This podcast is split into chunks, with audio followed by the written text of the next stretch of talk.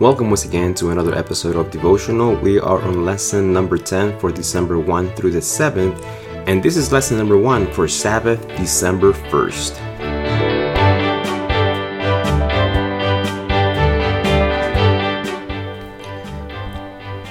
So we are only 3 lessons away before we finish this quarter, and though I have enjoyed studying, and I still am enjoying getting all of these new insights that are affecting me. I hope they are affecting you. They are affecting my prayer life. They are affecting how I am convicted I need to relate to my members. I hope they're doing the same thing for you, that these are not just, us theorizing. Even when we go to Sabbath school on Sabbath morning, I hope that the discussion will not just be a discussion, but something that changes us, something that puts us closer to God's ideal, God's standard, of what he wants this oneness in Christ experience to be like. But I can't lie to you, I am excited about starting next quarter on the book of Revelation. I already got my hands on a copy. It's in my desk in my office, and I've already glanced at some of the subjects that we're going to be talking, and I can't wait. And I hope that you will prepare for that experience as well. On Sabbath, we're looking at unity and broken relationships. That's the whole week. And Sabbath afternoon, it begins with, I like the whole paragraph, and I don't want to read it for you because you can read it yourself.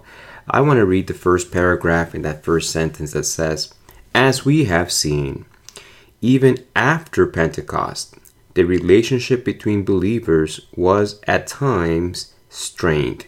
And this is after Pentecost, which I wrote some things next to that. Encouraging.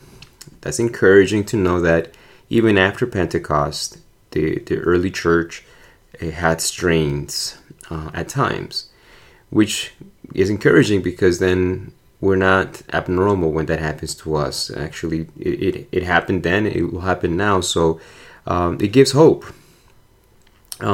They were not perfect after they were baptized with the Holy Spirit. They were being perfected, which is a verse that I discovered in Columbus, Ohio, as I was church planting and struggling.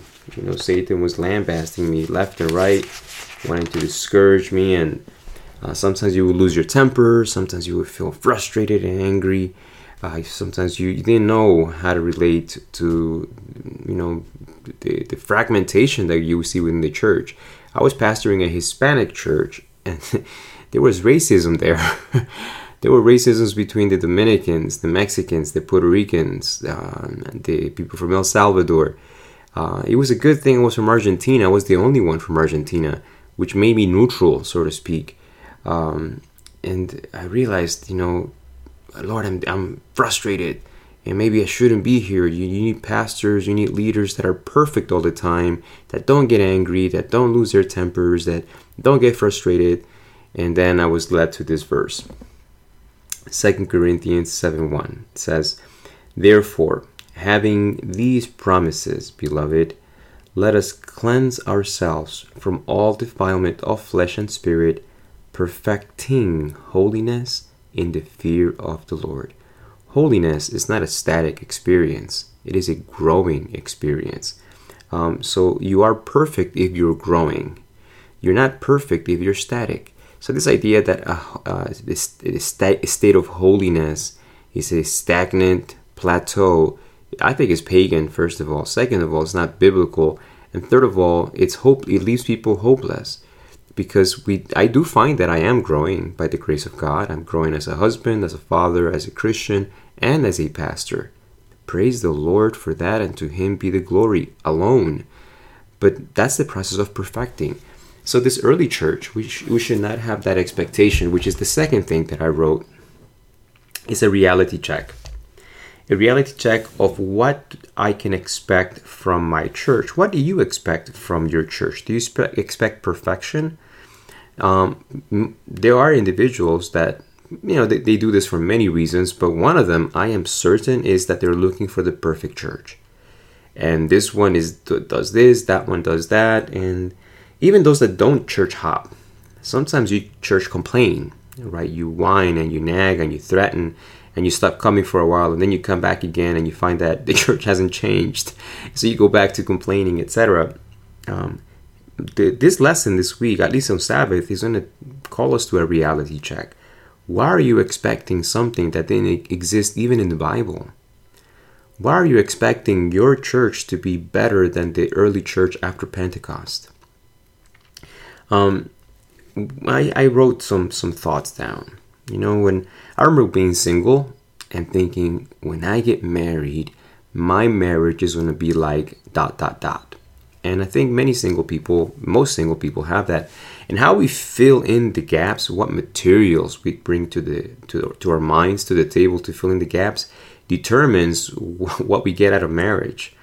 And, you know, I have to be honest, most of the material that filled my ... were the movies. So I thought, you know, this movie is so romantic, or this movie is about love, or this. And you know what? Marriage has nothing to do with Hollywood. Nothing to do with it. And so you come to marriage with false expectations. And when you come to anything with false expectations or unrealistic expectations, you will be disappointed, tremendously disappointed. And I think Satan wants that. And so he sometimes causes us to read things in the Bible that aren't there, or causes us to not read the Bible so that we don't see what's there plainly. And it's pretty plain that as we look at this week, the Bible never paints this utopian, harmonious, no conflict. It paints real people growing, being perfected in holiness. So if you're single, stop watching movies thinking that that's going to be you someday. Young lady, it's not. And young man, it's not. Marriage, just like church, is different. You know, whenever you have a human relationships that are supposed to be, or you want for the long term, a long-term commitment, you better believe that relationship will require work, effort, sweat, and above all, grace. Grace. So don't come to the church thinking you're going to find a perfect church where everybody will like you and you will love everybody and you'll be one happy family. You will grow. That takes effort. It is worth it. For sure it is worth it. And we should be aiming for that. And one of the key components, as we looked at last week, was forgiveness, right? If I'm coming to a church that is perfect, really my attitude is an unforgiving one devoid of grace.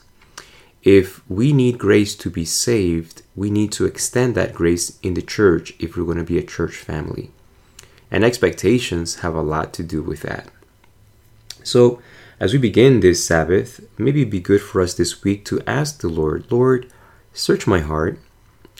What have I been coming with? What expectations have I been coming to my church with? Have these expectations been realistic? More importantly, have these expectations been biblical? Because we can allow this week the lesson through the scriptures, or the scriptures through the lessons, better said, the scriptures, to correct any false, unrealistic expectations we may have in church. Then we'll know, yes, it is normal that it takes effort. It is normal that it takes work to have these relationships, these long-term relationships, be functional. As a pastor, I'm realizing I need to guard myself, because I can't simply say, well, I'm going to be in this church for, 5, 6, 7 years, whatever. Then I'll be in new churches. It doesn't matter how long I am in a church or not. It doesn't matter how long you are in a church or not.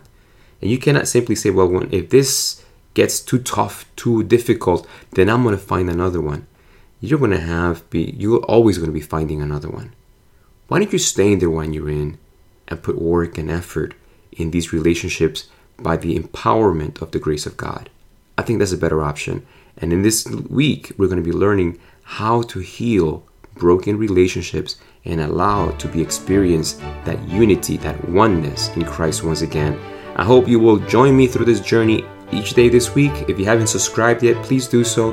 I look forward to learning, and I hope you do too.